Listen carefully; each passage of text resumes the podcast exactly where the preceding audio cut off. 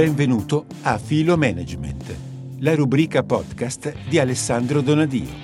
Un punto di vista dinamico e multidisciplinare sulle organizzazioni contemporanee, sulla intersezione fra tecnologie e persona e sul management.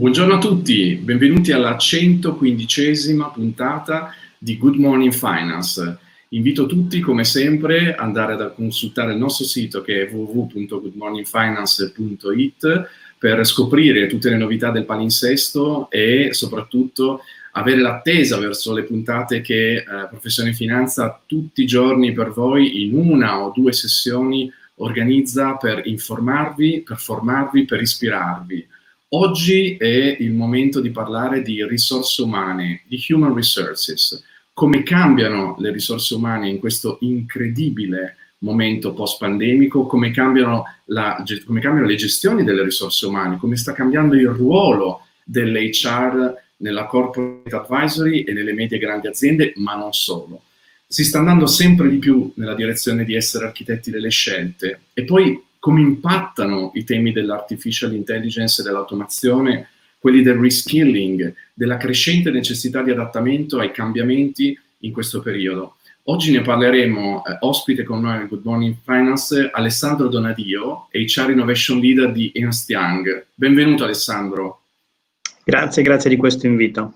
Benvenuto Alessandro e grazie per questo tempo che ci dedichi e per questa chiacchierata intensa, approfondita e certamente eh, sarà molto interessante per quelli che ci ascoltano. Eh, Ernst Young ha un payoff mh, che è una promessa molto rilevante, cioè building a better working world, quindi costruire un mondo del lavoro migliore. E a tal proposito, eh, io, se sei d'accordo, inizierei un po' dalle basi, cioè di che cosa si occupa un professionista delle risorse umane che ha nel proprio job title, cioè nel proprio eh, titolo che descrive il proprio lavoro, Innovation Leader. E come si colloca rispetto al resto della struttura delle risorse umane? Beh, allora, diciamo, intanto cominciamo con il dire che si tratta di un ruolo prevalentemente consulenziale. Non, non, non mi è parso ancora di incontrarlo nelle organizzazioni, tanto più che naturalmente eh, l'aggettivo innovazione mh, oggi dovrebbe essere parola chiave fondamentalmente per qualsiasi tipo di competenza, tanto più per, uh, per la funzione HR. Nel mio caso nasce un po', nasce un po da lontano, insomma, già da, già, da, già da, un po' di anni fa, cioè il mio posizionamento personale in termini di supporto alla funzione HR a un certo punto ha abbandonato l'idea di lavorare, diciamo così, sui processi tradizionali, di lavorare sulle logiche tradizionali perché personalmente avevo incontrato un'altra possibile forma, eh, diciamo così, un, un'altra visione di, di, di, relazione fra persone ed organizzazione, facilitata ed abilitata dal digitale, che mi ha convinto di poter essere d'aiuto alle organizzazioni, soprattutto alla funzione HR propria, di innovarsi a partire da questa consapevolezza. Cioè, diciamo, due consapevolezze che in qualche modo si sono integrate forte. Una appunto che il digitale è diventato un grandissimo potenziale di accesso all'informazione, di connessione eh, fra le persone e eh, diciamo così di, di, di, di, abilitatore di connessioni di valore, no? quindi le persone si incontrano e possono fare, inventare cose insieme, fare cose insieme. Questo guardando al web naturalmente. L'altra dimensione più riguarda più la sfera umana, quindi anche una, una, domanda di maggiore partecipazione, e l'abbiamo vista anche un po', un po', a tutti i livelli, anche sociologica, politica, sostanzialmente, con forme più o meno efficaci, però diciamo la voglia in qualche modo della persona, dell'individuo di partecipare alle scelte sostanzialmente che riguardano e che impattano sulla, sulla propria vita, se incroci queste due dimensioni tu, tu, hai un'idea di organizzazione che diventa molto più fluida, dinamica, appunto partecipata e tecnologica. Allora se è così, ti, come HR ti devi anche domandare tu che cosa fai, no? A questo punto, se sei solo eh, in qualche modo un attivatore di processi tradizionali tipo selezione, tipo, tipo formazione, o se decidi di posizionarti effettivamente come un vero amplificatore di, delle capacità appunto e della, della, volontà delle persone di collaborare fra di loro e di esprimere un po' anche il loro talento. E in questo senso hai, hai cominciato a toccare i temi della rivoluzione tecnologica. No? a me piacerebbe proprio capire dal tuo punto di vista quanto questa rivoluzione tecnologica ha creato un, uno strappo enorme col passato. Poi nelle prossime domande parleremo anche del, del, della post-pandemia, parleremo del, dello smart working, ma diciamo che la rivoluzione tecnologica ha creato nuove opportunità anche per la gestione eh, delle risorse umane del presente e del futuro. È cambiato di fatto un po' il perimetro di gioco. Mm. E ci puoi descrivere meglio quali sono i principali cambiamenti che sono avvenuti in tal senso? Ma guarda, allora io darei conto di questo, eh, diciamo così, anche a, a partire, a partire da, da, da, quello che molto spesso nei, nel, nei miei libri, nel, nel, mio storytelling ho descritto come nuovo, proprio la nuova relazione, il nuovo patto psicologico fra persona e organizzazione, che è anche un patto di tipo sociale, perché se tu ci pensi fino a un po' di anni fa, possiamo dire una trentina di anni fa, le organizzazioni erano un grandissimo eh, abilitatore professionale, no? perché anche per coloro che uscivano, diciamo così, con con standard anche diciamo così, di istruzione piuttosto alti, no? quando uscivi dall'università tendenzialmente entravi in un'azienda e tu non, ha, non avevi mai avuto, forse in pochissime occasioni, no? tecnologia da casa, insomma, PC o tecnologia avanzata, in azienda la trovavi ehm, tendenzialmente sei per molti anni stato un universitario che ha parlato con universitari, non avevi avuto, avevi avuto pochissime occasioni di scambiare con la tua comunità professionale di riferimento e l'azienda questo te lo consentiva. L'altro tema era, eh, per esempio, anche l'internazionalizzazione e la tua capacità di, no, di, di guardare eh, al mondo e anche a come si svolgono le professioni nel mondo. Insomma, se tu sei stato in università, hai studiato lì, hai visto questo. Quindi ma invece le organizzazioni ti consentivano questo, a certi livelli di viaggiare, di, di, di incontrare persone, professionisti anche da altre parti del mondo.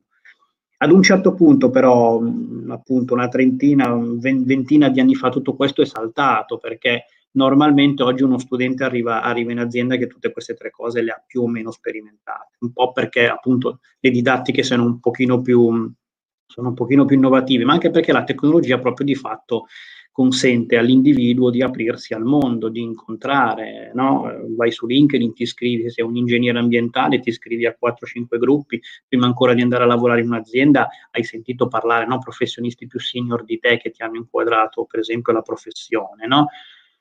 Allora, in questo patto mutato, eh, e poi non parliamo delle tecnologie, no? perché questo succede qualche volta ancora anche oggi, che, che un giovane grado di arrivare con uno smartphone molto più potente del PC che le altre fa, no? Ecco. Allora, in un, in un, meccanismo come questo, in in un set come questo, qual è lo scambio evolutivo, socio-evolutivo, psicologico che fa l'azienda? E non ce li hai più quegli asset lì perché sono già nelle mani delle persone. Quindi la tecnologia per te deve diventare un'altra cosa, per l'HR deve diventare un'occasione per far sì che la persona come dire, svolga e dia il suo contributo in, in un ambito il più aperto possibile, dove è visto, è visto per il talento e per la, il contributo che dà, e quindi anche, eh, gli è anche riconosciuto, no? e dove eh, questa tecnologia può consentire anche la massima mobilità delle idee delle persone, perché questo è l'altro grande fattore sistemico. Prima di tutto devono circolare le idee nelle organizzazioni organizzazioni. E questo è veramente il tema che rivoluziona il modo di pensare proprio all'organizzazione come, come contesto. E le tecnologie questo lo possono fare naturalmente, se hai una strategia people nella testa, però è questo che tendo sempre a dire all'HR. Metti, vuoi, vuoi una, un'azienda tecnologicamente avanzata? Ok, adesso metti tra parentesi un po' la tecnologia e parliamo di persone, perché poi è un viaggio antropologico quello che tu devi fare. Certo. Certo, assoluta, assolutamente sì, e questo proprio è, è, il legame indispensabile e necessario per far rendere al massimo le potenzialità delle tecnologie in questa mm. nuova era. E tra l'altro a questo proposito sono curioso, visto che tu lavori in un'azienda globale che si confronta tutti i giorni con mercati internazionali, quali sono concretamente i principali strumenti che oggi la tecnologia offre nella gestione delle risorse umane e quali sono le principali competenze da acquisire. E eh, infine, facendo riferimento appunto all'internazionalità, a che punto siamo in Italia nella loro applicazione rispetto al resto del mondo?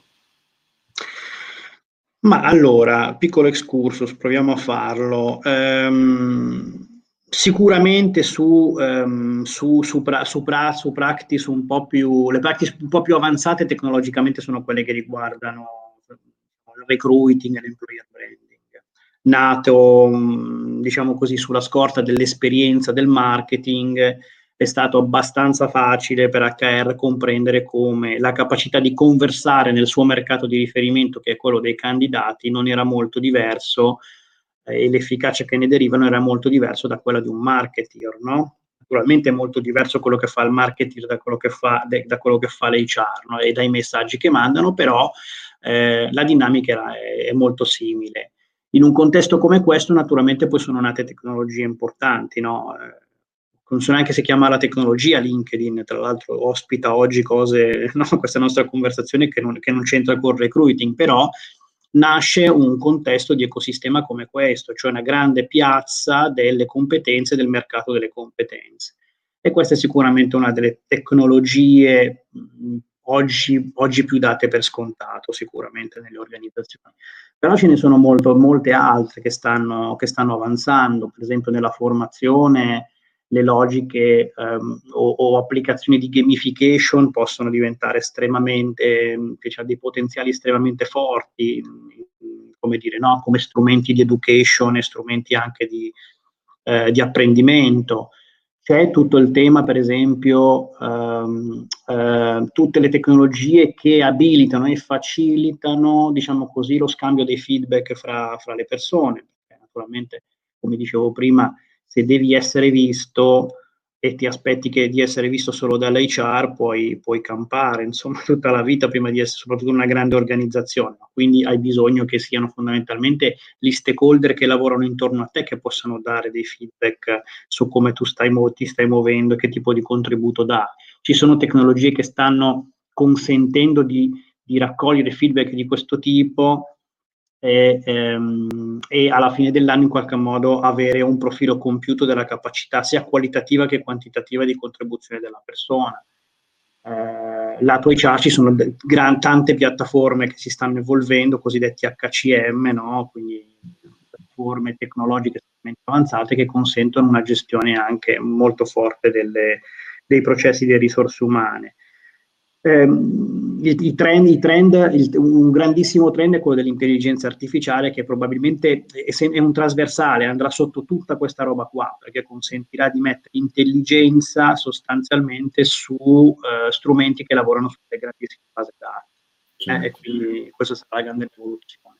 In Italia io non sono un grande demonizzatore, mm, si va sempre molto piano, e in qualche caso ho paura che questa, questa, pandemia non stia aiutando, in qualche caso si può, e già lo senti un po' il dibattito, adesso è nata tutta una vulgata contro, contro lo smart working, nessuno si, naturalmente non è stato smart working quello che abbiamo vissuto, però per amor del cielo comunque la vulgata, insomma, eh, se non ci fosse stato dovremmo pure dirci che cosa avremmo fatto in questi, mandarci cosa avremmo fatto in questi quattro mesi, no? Però tendenzialmente io lavoro con aziende che stanno sperimentando tanto. Le grandi aziende italiane, che sono dei veri trendsetter dal punto di vista anche delle funzioni HR, eh, stanno facendo davvero, davvero molto, stanno fa- aprendo tanti cantieri. Io consiglio spessissimo alle medie aziende di riferirsi a, questo, a, a questi grandi, perché i grandi, ai grandi io ricordo sempre che hanno economie e spalle sufficientemente larghe da, provare, da spendere soldi anche buttarli via per sperimentare perché i più piccoli non possono. Però ai più piccoli eh, ricordo sempre di, di, guardarli questi laboratori permanenti che sono le grandi aziende. Prendete spunto perché loro non sperimentano cose. Voi sbagliate di meno perché gli errori li fanno i grandi, però poi non potete rimanere indietro. Quindi ehm, diciamo un po', un, po', un po', anche il, compito che io sento anche un po' come divulgatore che è di farli incontrare questi mondi. Perché, perché le grandi aziende sono degli acceleratori digitali importanti incredibili, anche perché poi il tessuto delle imprese italiane non è fatto da grandi aziende, quindi per forza di cose questa cosa deve assolutamente ricadere poi in un ambito medio-basso della, della piramide. E tra l'altro, a proposito di tecnologia, quanto è realistico dal tuo punto di vista il fatto che il fatto o il rischio che la tecnologia pervada in maniera consistente le relazioni umane e che quindi si possa anche ingenerare una sorta di spersonalizzazione, una spersonalizzazione eccessiva sia di processi che delle relazioni a favore di una gestione completamente data driven. Quindi citavi tu adesso l'artificial intelligence che poi diventa l'internet delle cose che è basata appunto su, eh, su grandi dati. E quindi a quel punto l'intervento umano, come dire, di, diventa, diventa eh, sempre meno rilevante potenzialmente. Qual è il tuo punto di vista da questo tema? No, faccio un ragionamento veloce anche qui, uno sul piano diciamo qualitativo e uno sul piano quantitativo. Partendo da quest'ultimo, non ci si può non aspettare sul piano quantitativo naturalmente un impatto forte su, sui tipi diciamo così, di, di, di ruoli, di posizioni e di professionalità che ci sono oggi nelle organizzazioni, perché è chiaro che un'intelligenza artificiale avanzata, unita sostanzialmente ai device tecnologici eh, e, e, e, e, robotici che stanno pervadendo le organizzazioni, questo non solo nelle fabbriche ma anche sempre di più negli uffici, nei, negli ambiti anche di innovazione tecnica, è inevitabile che questo porti che questo porti molto velocemente ad un, ad un, ripensamento, ad un riassetto di moltissimi ruoli, quindi ci saranno molti ruoli che verranno bruciati ci saranno però molti ruoli che verranno creati. Okay? Io non so dire in questo momento qua, molti, io so che la vulgata, le, le due vulgate che si fronteggiano, io poi non so su che dati, su che dati dicono, dicono, le cose che dicono, però insomma tra i grandissimi ottimisti ce l'abbiamo sempre fatta, fra i luddisti che dicono prima, una, prima o poi una volta nella storia avremo ragione anche noi. Io non lo so, non, non, non entro perché non lo so, so che naturalmente un aggiustamento andrà fatto sul piano quantitativo sul piano qualitativo io ancora non riesco a immaginarmi un'intelligenza che, che, che possa sostituire, diciamo così, la presa di responsabilità del, dell'essere umano. Anzi, la, diciamo così, Uh, il, il, big data uh, e il data driven eh, in realtà hanno la caratteristica non tanto di predire il futuro, ma di ridurre il nostro campo di scelta principalmente, questo, questo quello, quello, quello, che, possono fare i dati anche nelle risorse umane è tanto così, no? eh, pensate anche diciamo, a, alle logiche di workforce planning nel tempo, insomma quanti ruoli avrò a disposizione da qui ai prossimi cinque anni per coprire il mio fabbisogno organizzativo, no? per esempio. Però come HR poi si occupa anche di formare il mindset di uomini del business, pensiamo anche che l'intelligenza artificiale naturalmente andrà, andrà andrà a, tut- a, tutti i livelli dell'organizzazione in qualche modo a produrre un modello proprio di decisione completamente diverso. Però, come dicevo, il dato tendenzialmente accelera il momento in cui tu dovrai prendere la decisione, non ti sostituisce nella decisione, anzi, eh, i, i, diciamo, i, manager probabilmente faranno meno, molti meno meeting per capire la validità del dato e faranno meeting invece per decidere. E dove decidi di nuovo nell'ambito etico, deontologico della sfida umana rispetto al contesto, quindi dovrai, si, eleverà, si eleverà il livello di, di, di sfida in questo senso e anche di presa di responsabilità, per cui io non riesco a vedere una, un'intelligenza che sia in grado in questa fase, ma neanche a medio termine, di sostituire questo. Non, non, non, per quello che leggo non, mi sembra possa essere così. E tra l'altro, se può, esserti di, di stimolo nelle riflessioni, quello che si è visto nel mondo della finanza, soprattutto nel mondo degli investimenti, parliamo di borse, eh, quello che è successo a livello di intelligenza artificiale, di grandi dati e quindi soprattutto del tema di, di data driven, ha consentito proprio agli umani di scegliere in maniera molto più razionale dal punto di vista degli investimenti e questo ha limitato la volatilità nel tempo. Per cui, come sempre, cioè, come dire, può essere di supporto alla parte che spesso emotivamente, eh, diciamo, in situazioni di continuità no, non ragiona tanto quanto invece la parte razionale eh, aiuta, no? Quindi... Sì, sì, sono d'accordo, sono, da, sono, molto d'accordo che possa fare questo, cioè che il dato possa ridurre i nostri bias eh, sia psicologici che, che di, eh, di, asimmetria di accesso al dato, ma una volta che hai fatto questo poi devi decidere tu cioè se, eh, non, ci, non ci potrà essere un algoritmo che ti dirà sicuramente a qualsiasi condizione qual è la scelta giusta. Qual è l'algoritmo che era in grado di predire quello che ci è successo negli ultimi tre mesi? Certo, certo. Assolutamente nessuno. Qui ci sarebbe voluta invece un'intelligenza umana capace di unire questi dati in una visione sistemica, perché non è, non è vero che non avremmo potuto prevedere questa pandemia, Quando, non dico questa, ma una pandemia analoga e prepararci, solo che non abbiamo avuto l'intelligenza umana di unire una serie di dati sensibili, di dati indiretti, eh, che erano già sul, terre- sul terreno e che avrebbero, ci avrebbero indotti verso una scelta di preparazione no? da questo punto di vista. Ma certo. altrimenti nessun algoritmo lo fa, tanto più che un algoritmo se ne fa niente di una pandemia, insomma, alla fine per lui è, una, è, un, è un, output come un altro. È un dato, è un dato. E eh, continuando a parlare di tecnologia e di, e di applicazione della tecnologia, dalla tua esperienza il gap, eh, rimanendo sempre nel perimetro della, della gestione delle risorse umane, eh, il gap è più un fattore anagrafico, quindi persone mm. anziane hanno un gap maggiore dal punto di vista della tecnologia, sia di approccio che proprio di utilizzo, o vi sono anche de- degli altri elementi mh, che vanno a toccare eh, il gap e quindi che possono essere elementi più di tipo culturale, più di tipo aziendale? Qual è la tua esperienza in questo senso?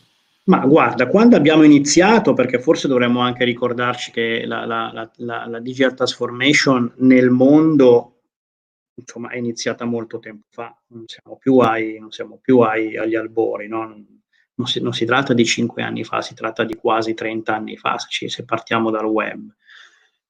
Eh, ed in Italia sono almeno 20, 15-20, no? Poi che se ne parla tanto sono 10, va bene, come ci pare, però non sono due anni, d'accordo?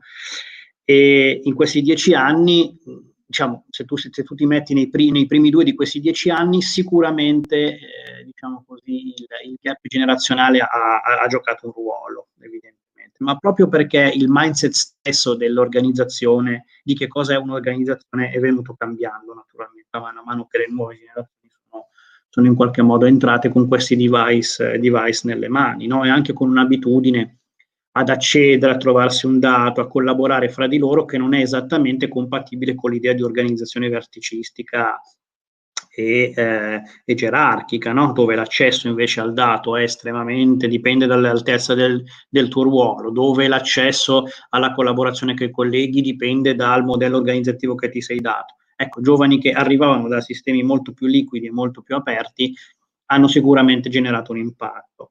Però io non posso più dire che oggi, dopo dieci anni, è ancora quella situazione, perché altrimenti vorrebbe dire che sostanzialmente che i giovani che sono entrati dieci anni fa si sono, no? Si sono, si sono, si sono allineati alle generazioni precedenti.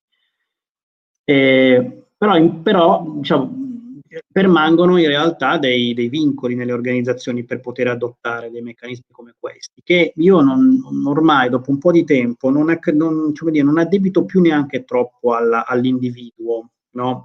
o alla persona o al suo collocamento in una certa età anagrafica rispetto ad un'altra, quanto più davvero alle scelte organizzative che gli si fanno intorno. Perché se tu non consenti... Eh, diciamo così, dinamiche appunto di, eh, di, accesso e di collaborazione da parte delle persone fra di loro, in una logica che supera un po' i silos. Se tu non, eh, non sei in grado anche di valorizzare delle competenze eh, meno, meno tradizionali, appunto un po' come quella dell'innovazione come quella di proporre idee, come quelle, insomma, eh, molto care, diciamo così, anche al dibattito di oggi. Se tu non consenti che queste cose si possano svolgere dentro l'organizzazione perché hai consentito un modello organizzativo proprio che accoglie tutto questo, tu fai fatica, tu introduci giovani, eh, gli metti anche intorno a tanta tecnologia, ma poi se l'idea di organizzazione è sempre che se io per risolvere un problema devo prima fare l'escalation col mio capo, eh, capisci che non cambia niente. Io che cosa adotto della tecnologia? Non, non, ne adotto il suo vero potenziale, che è proprio quello di consentirmi di arrivare ovunque voglio arrivare con la mia idea. Allora, il vero tema è lavorare, di, ecco, questi argomenti possono sembrare un po', uno mi viene da dire, ma ho capito, io faccio l'HR, che cosa devo fare? È proprio questo, cioè tu devi provare, cominciare a immaginare organizzazioni che producano eh, modelli di scelta eh, diversi rispetto a prima, no? molto diversi.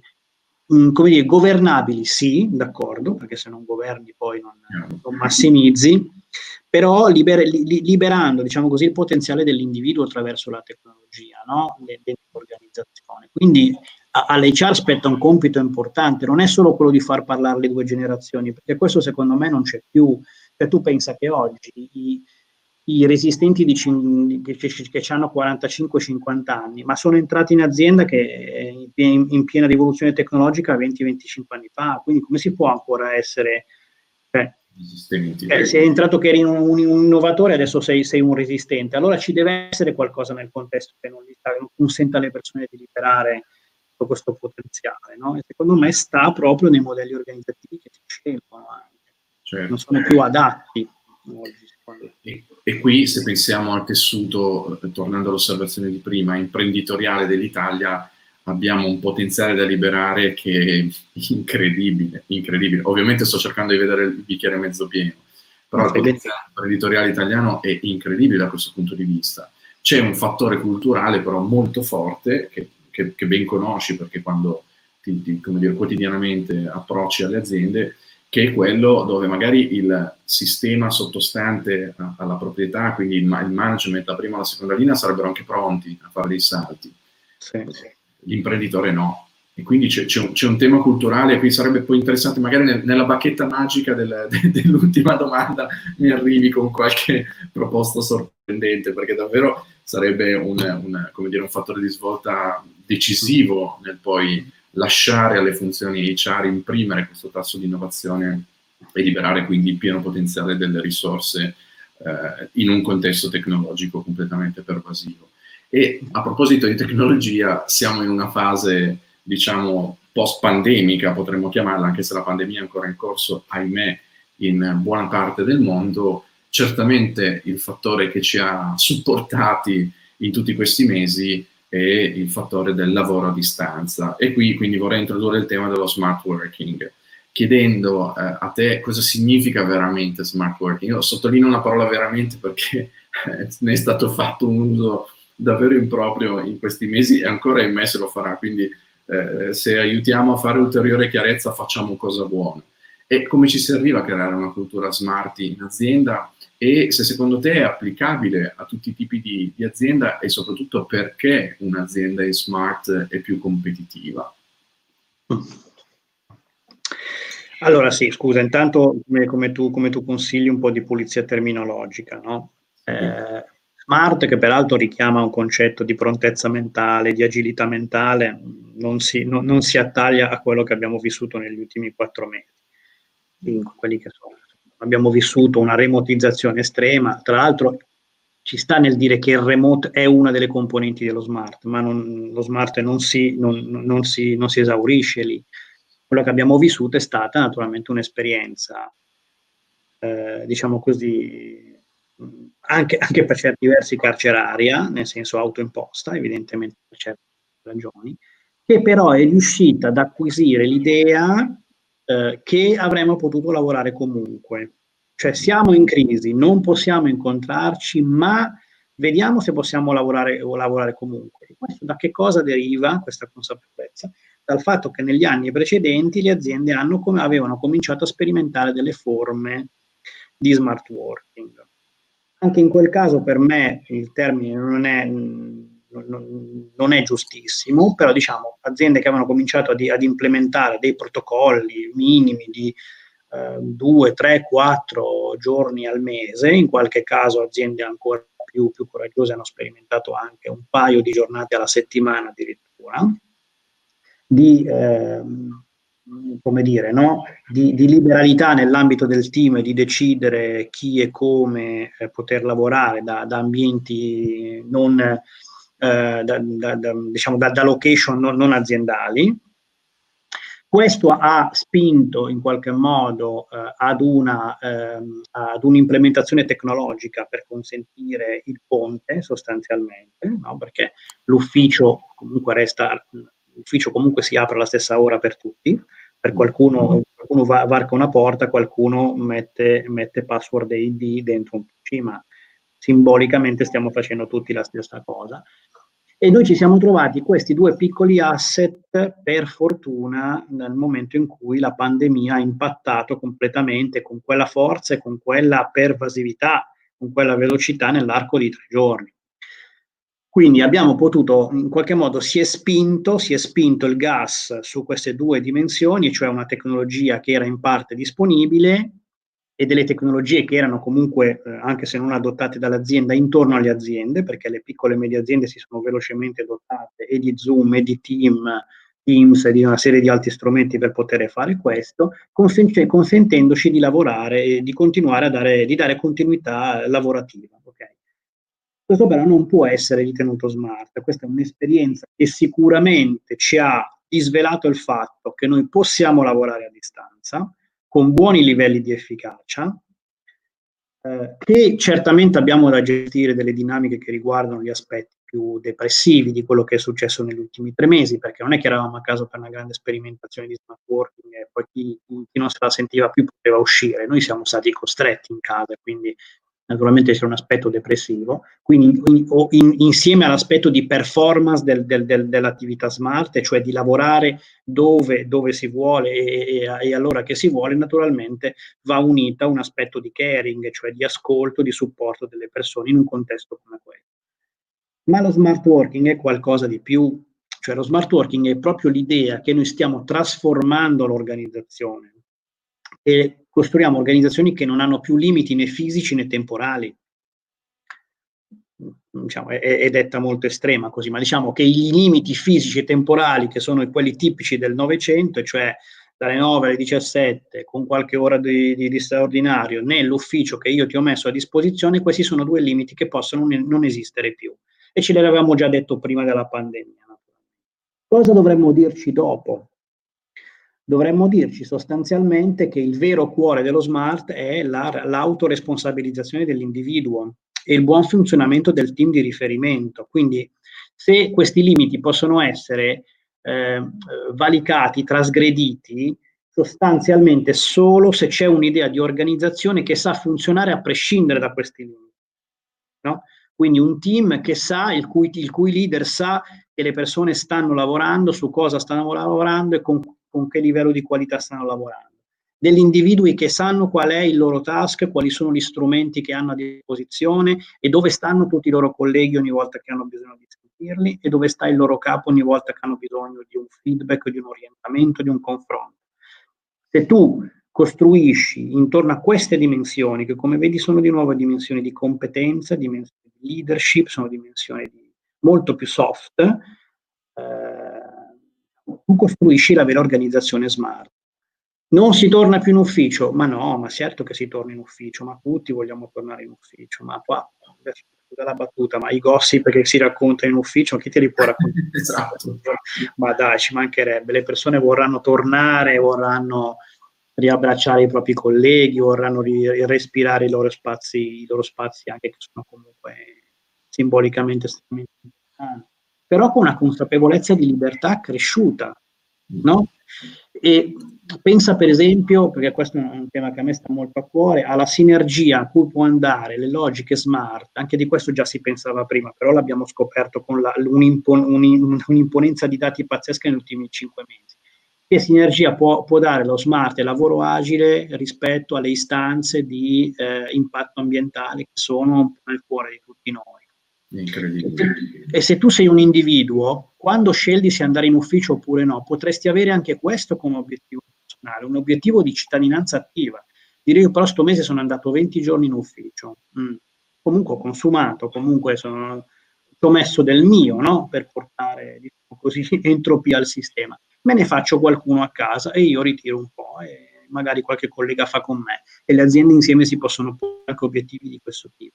Cioè cioè l'azienda può diventare davvero un grande promotore di cambiamenti sistemici e quello naturalmente del, del, del, del tema climatico è un tema estremamente, estremamente importante per noi. Eh. Adesso è passato solamente in secondo piano, ma ce lo ritroveremo molto velocemente a, alla nostra porta.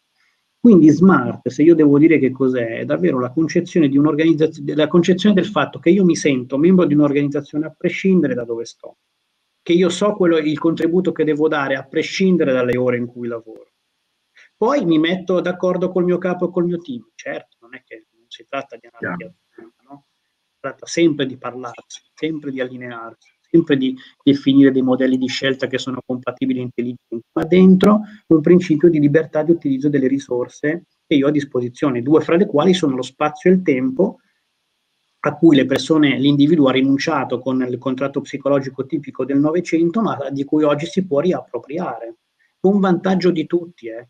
Io lo vorrei dire anche a tutti, a tutti i piccoli imprenditori, con vantaggio anche di questi imprenditori, perché lo abbiamo visto, dove anche nelle medie imprese questo è stato, è stato possibile, queste imprese non sono crollate a terra, dove c'è stato un minimo di eh, sperimentazione precedente dove c'è stato un minimo di tecnologia si è potuti andare avanti. Magari hai fermato per qualche settimana la produzione, ma hai potuto continuare a parlare con i tuoi clienti.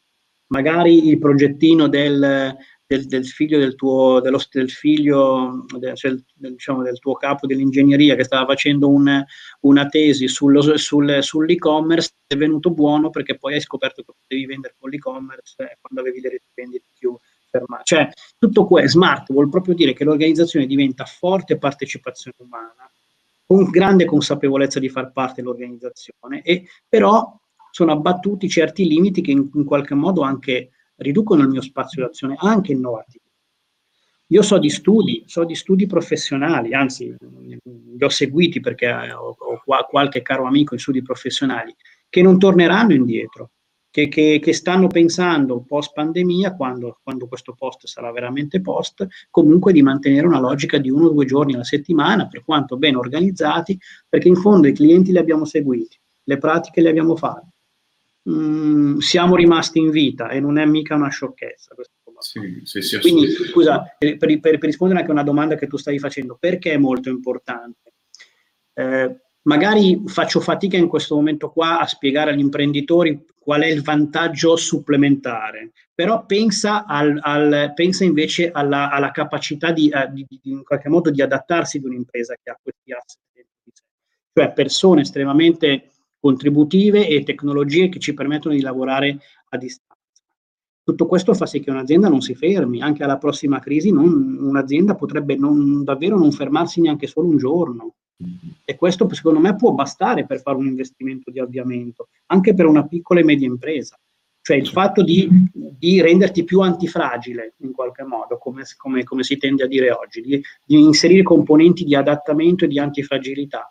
Ma questo dovrebbe essere un primo, una prima motivazione importante. Sì, credo che una cosa straordinaria che tutti abbiamo imparato e, ragiono soprattutto a livello imprenditoriale, quindi a livello di impresa, è la resilienza. Quindi questa antifragilità che diventa una componente soft genetica dell'azienda. Eh e l'altra componente che certamente va, va, nella direzione in cui dicevi tu di, di sperimentare, di sperimentare senza aspettare tempi lunghissimi, è la velocità. Cioè la velocità e quindi il fattore tempo è il fattore determinante che riesce a certo. scaricare a terra la, la resilienza.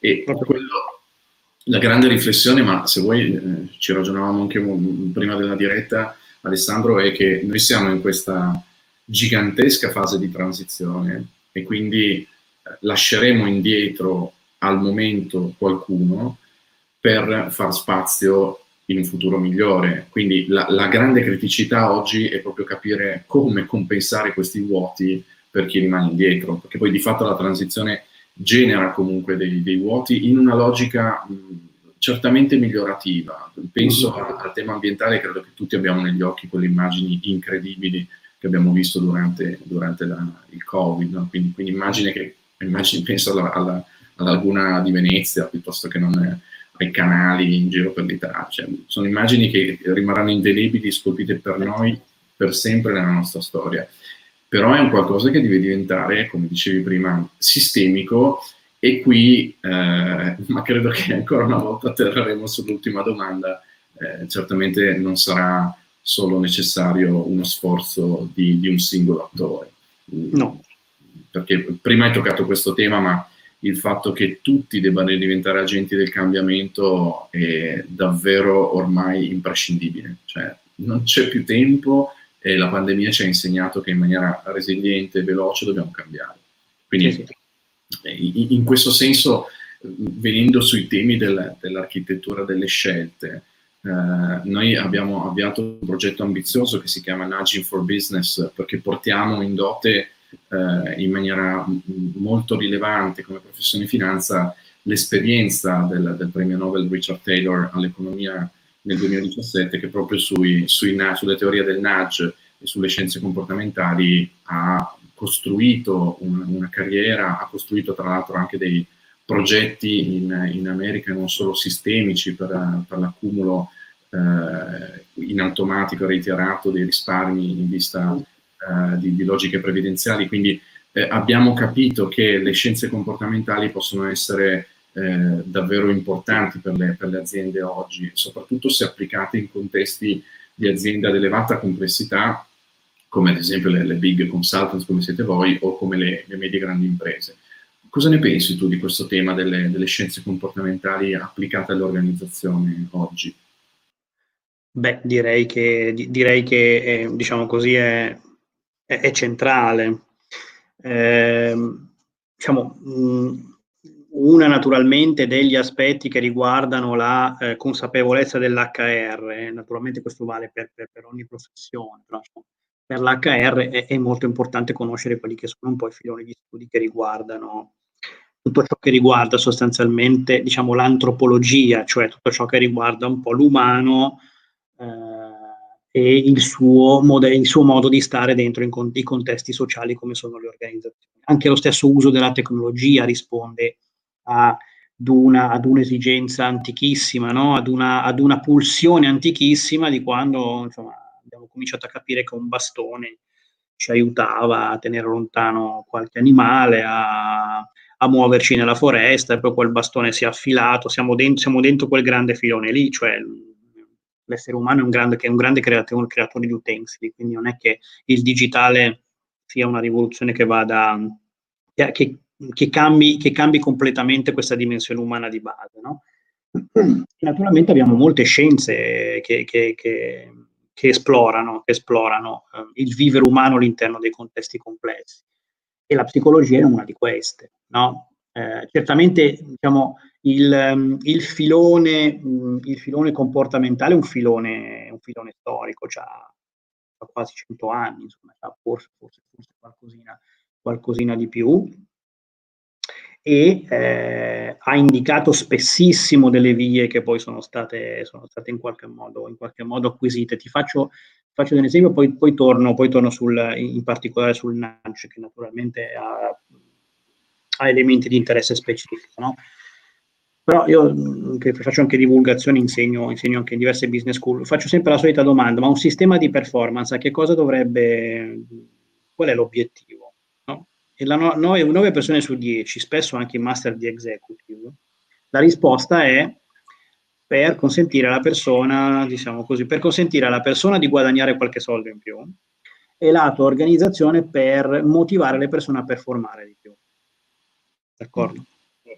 La verità è che i sistemi di performance in realtà sono un, un, un, esercizio di architettura delle scelte, perché normalmente definiscono non solo gli aspetti quantitativi, ma anche comportamentali, qualitativi della persona. Quindi a un venditore non gli dici solo devi vendere 100 più 10% per avere il bonus, ma gli dici anche che si deve orientare rispetto ai 5 valori aziendali, per esempio. E nelle professioni il tema della deontologia è gigantesco, no? è addirittura la base. Allora, i sistemi di performance sono, sono, dei sistemi di architettura delle scelte, perché io che sono un individuo so che per, devo raggiungere un obiettivo e posso utilizzare una serie di modelli comportamentali, ma quelli che mi saranno premiati sono qua, non quegli altri. Questi mi saranno premiati. Quindi in qualche modo è una specie di precursore, diciamo così, di un ragionamento come questo, o meglio, non è un precursore del nudge questo, però si basa sullo stesso humus, cioè sulla stessa comprensione di certi meccanismi comportamentali, diciamo così, diciamo così dell'umano. Quindi eh, la spinta gentile, secondo me, è un elemento eh, che le funzioni HR possono ragionevolmente acquisire nel loro modo di disegnare i processi. Tanto più che oggi non si parla neanche più tanto di processo di performance, di processo di formazione, ma si parla, si, si parla più di experience. Experience vuol dire che l'individuo è sostanzialmente messo dentro un contesto eh, anche tecnologico di accesso a un certo numero di dati, i quali gli consentono un viaggio dentro il processo decisionale. No? Quindi non solo, eh, no, non, non, è solo l'output, ma anche quello che gli sta succedendo è molto importante. No? Eh, tutta, la, eh, tutta, l'impostazione del NAGE è un'impostazione che va eh, ed, è, perfettamente coerente con un, con, un, dire, con una predisposizione oggi a costruire ehm, i processi HR intorno alla persona, no?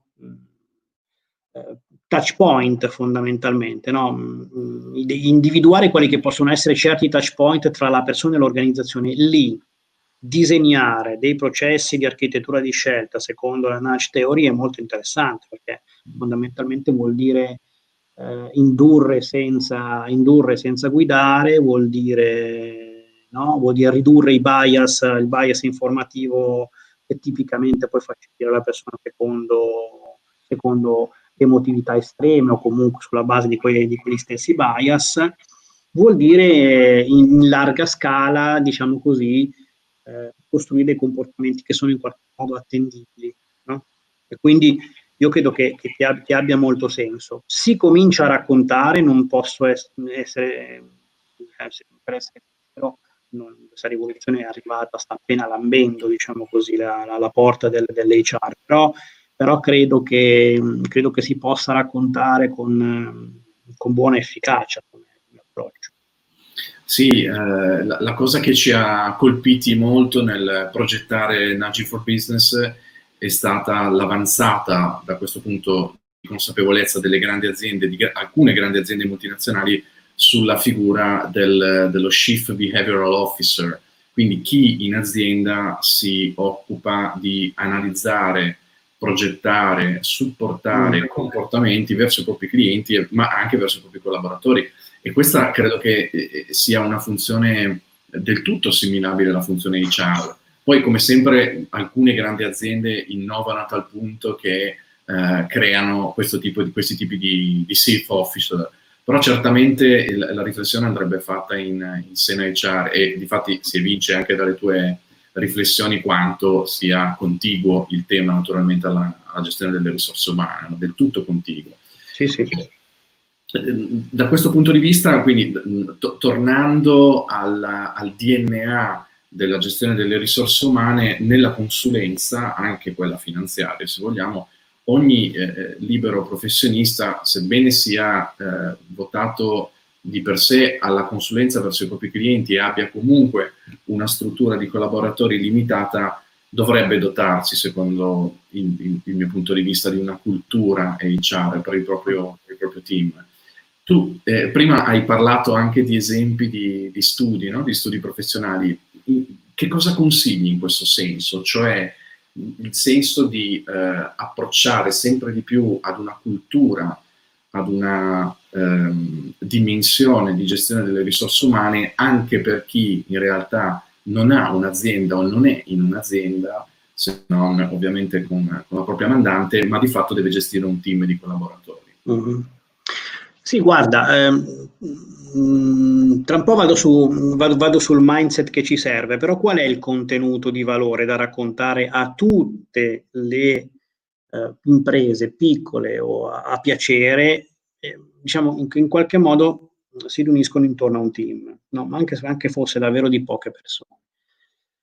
Eh, normalmente noi ehm, soprattutto poi gli studi professionali per certi versi, ma anche le piccole imprese che nascono un po' su un processo cardine, cioè su un prodotto, su un processo innovativo cardine, mentre per gli studi naturalmente ci sono gli elementi, diciamo così, normativi di compliance e deontologici che guidano, è comunque un po' l'idea tipica che il lavoro da fare è regolato da questo, o dal mio processo o del core oppure da appunto questo sistema di normative che ci sono intorno a me. L'organizzazione è un fenomeno secondario che poi a secondo di come tira poi ci organizziamo, d'accordo?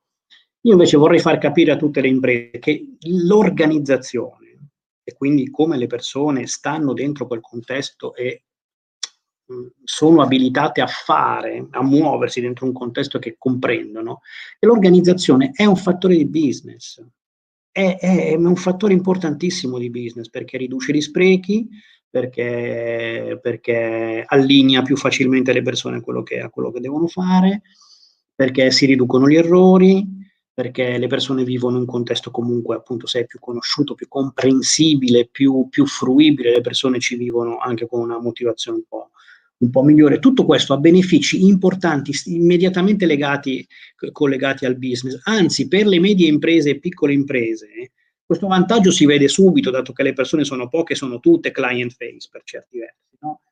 tutte si stanno occupando di business, mentre nelle grandi aziende puoi anche essere un ruolo magari di compliance molto eh, molto infognato all'interno di, di, di, di, architetture organizzative complicatissime, per le medie e piccole imprese invece che sono immediatamente sul mercato, immediatamente sul cliente. L'organizzazione è il fattore competitivo primario, prima ancora addirittura di tutti, del processo o delle compliance. Ora, non è che io se sta cosa te la racconto, la racconto a te, so che siamo d'accordo. Cioè, il, grande, il, grande, tema è riuscire a spiegarlo naturalmente a, eh, alle imprese che non sono tutte delle grandissime corporation in questo paese, anzi sono prevalentemente eh, piccole imprese studi professionali. Eh, e quindi il tema, eh, io diciamo, quello che consiglio sempre ad un titolare di studio, non, non, non essere convinto della mia, della mia tesi, però sii curioso, leggiti qualche libro di organizzazione, leggiti qualche, mm, qualche libercolo su come gestire le tue persone, eh, esplora perché c'è tantissima letteratura, almeno fai lo step di essere curioso, perché poi dopo ne capisci naturalmente i vantaggi quando ci sei entrato, no? a un certo punto. E poi un po' di divulgazione in qualche modo che sto cercando di fare anche proprio attraverso appunto alcune persone che conosco che lavorano, che, cioè che, che, che hanno una qualche influenza in, negli ordini professionali, nelle piccole e medie imprese, perché magari fanno formazione con i fondi di formazione, molto spesso faccio, faccio, faccio degli interventi di questo tipo. A me, a me, è rimasta molto, io ho lavorato tanto nel, nel mio passato, neanche tanto lontano, proprio con le piccole e medie imprese. Adesso naturalmente, stando in una corporation della consulenza, il mio cliente target è tipicamente la grandissima azienda, no? ma ehm, mi sono rimasti dei collegamenti dei network piuttosto forti, quindi ogni tanto davvero mi chiedono, ci fai l'interventino, il webinar, ci provi a consigliare qualche libro. Io, io con, con, diciamo, terrei duro su questo perché lo dobbiamo raccontare. Che cosa, che cosa, ci ha consentito di lavorare in questi mesi e di continuare a mantenere un po' di business? Una forma organizzativa, quella dello smart, remote, come ti pare, però è, una, è stata una leva organizzativa che ci ha tenuto in piedi, non un prodotto, non una compliance. Quindi se partissimo da questo per far capire all'impresa, adesso ci è servita per difenderci, se noi usassimo l'organizzazione, l'ingaggio delle persone addirittura come leva di business, ma tu ti potenzi, tu hai metti in la freccia più, la, la freccia più, più, più tremenda possibile, no? da questo punto di vista. Certo, certo. E poi hai toccato un tema molto interessante in ascolto attivo da parte delle aziende che è quello dei costi. E per tenere eh, il team eh, così coeso e uh, in maniera ancora ehm, in, in, anticipo diciamo, rispetto ai processi e ai prodotti, quindi il team diventa il core dell'azienda ci deve essere un tema di fiducia molto forte, no? perché poi l'elemento fiduciario è, è, è, straordinariamente importante. La fiducia, come dico sempre io, riduce i costi, perché poi la fiducia risponde appieno a tutte le leve che dicevi prima. Sul... Riduce il controllo, riduce l'esigenza di controllo, eh, da solo questo, metti a bilancio. Esatto, esatto, assolutamente vero, assolutamente vero. E ci hai parlato, e siamo quasi in chiusura di questa interessantissima intervista, Alessandro, ci hai parlato di letture. E a questo proposito io ti chiederei davvero se puoi darci due letture eh, per l'estate. Allora sì, uno eh, secondo me è un libro eh, uscito anche, credo, pre, credo, addirittura poco dopo di HR Revolution, questo è un, di, di Lucy Adams, si chiama HR Disrupted, ritengo ci sia ormai la versione, la versione in italiano, anche se il titolo, il titolo rimane questo. eh, che fa una bellissima disamina su come appunto le tecnologie hanno impattato su un ruolo come questo e come questo possa cambiare. Eh, è un libro leggermente più tecnico, però, però, però, però, davvero molto interessante. Invece un altro che io veramente qui consiglio a tutti, a dipendenti, piccoli imprenditori, titolari di studi, magnati, capi di Stato, a, chiunque, un libro che si chiama Insieme di Richard Sennett. È il terzo libro di una bellissima trilogia che era nata con l'uomo flessibile, poi l'uomo artigiano e poi questo terzo. Chi avesse voglia di leggersi tutti e tre, naturalmente si fa il viaggio completo nella testa di questo che secondo me è uno dei sociologi, antropologi più interessanti degli, degli ultimi anni, incrocia tantissime discipline, addirittura eh, diciamo così, casi che vengono dal mondo, cioè, dal mondo degli insetti, invece casi più, più, di natura più sociologica, veramente storiografica, veramente un, ma divulgativo, si, legge, si, legge, si leggono 50 pagine e non te ne sei reso conto perché è veramente meraviglioso come autore.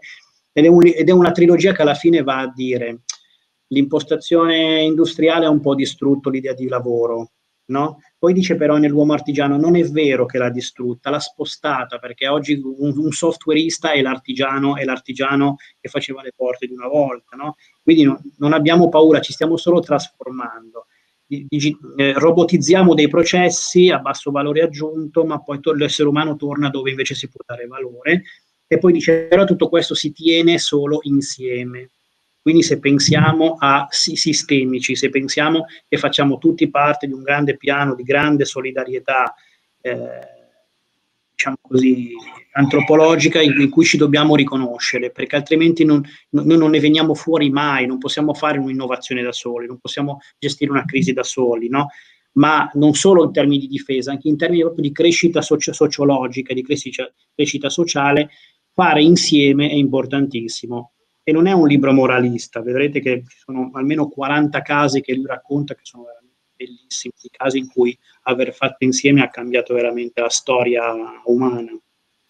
Quindi, potete ripetere il titolo e gli autori di entrambi i libri? Allora, HR Disrupted di Lucy Adams e poi Insieme di Richard Sennett.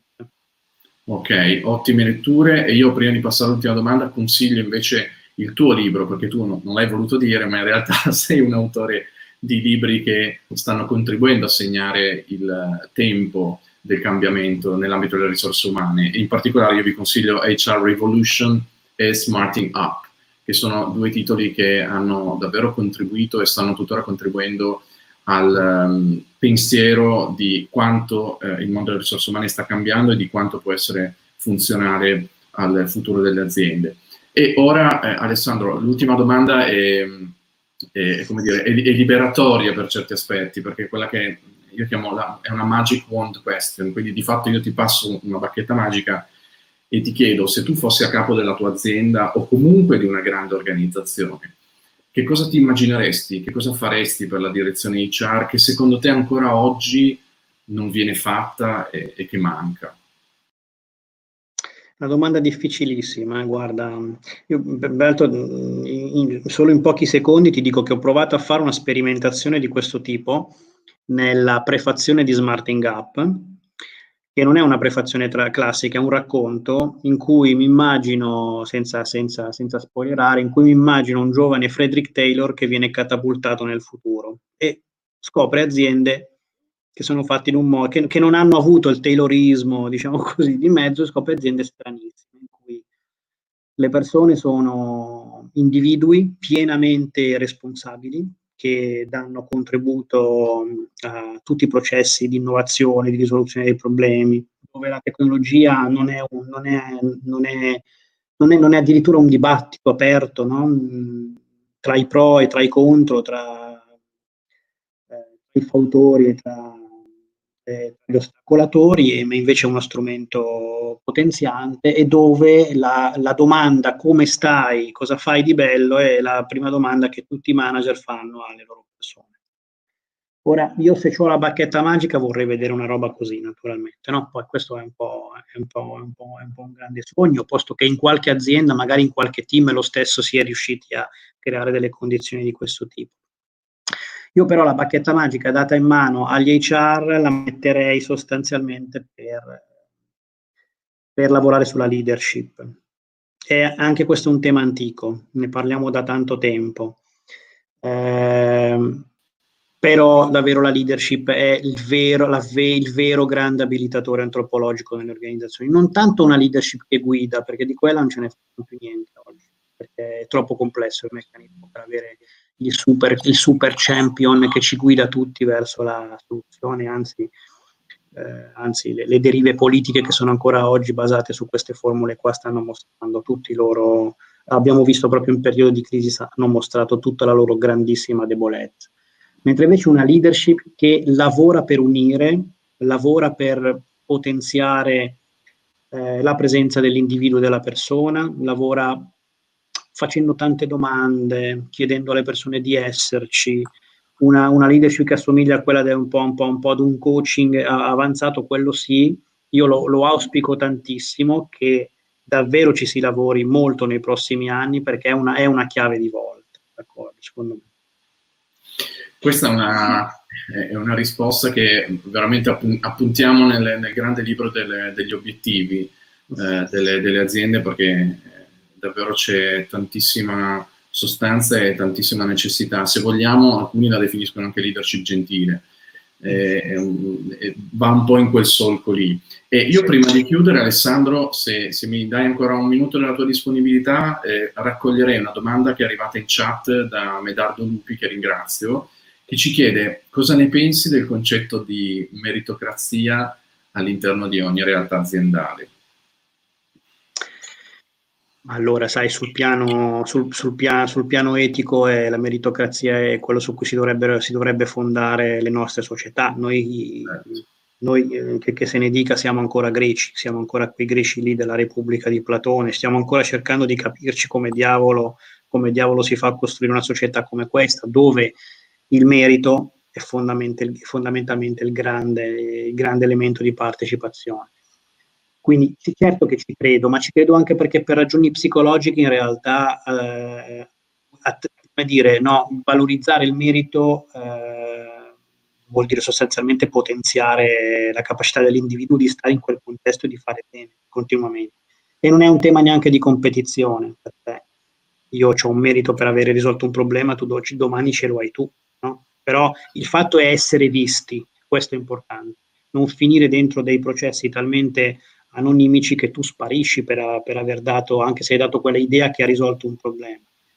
Diciamo che negli ultimi anni i ci hanno provato, secondo me costruendo anche dei castelli, delle procedure talmente burocratiche dove anche se l'istanza iniziale era di grande valore, poi dopo lo stesso la persona l'abbiamo infilata dentro l'ingranaggio, non l'abbiamo vista più.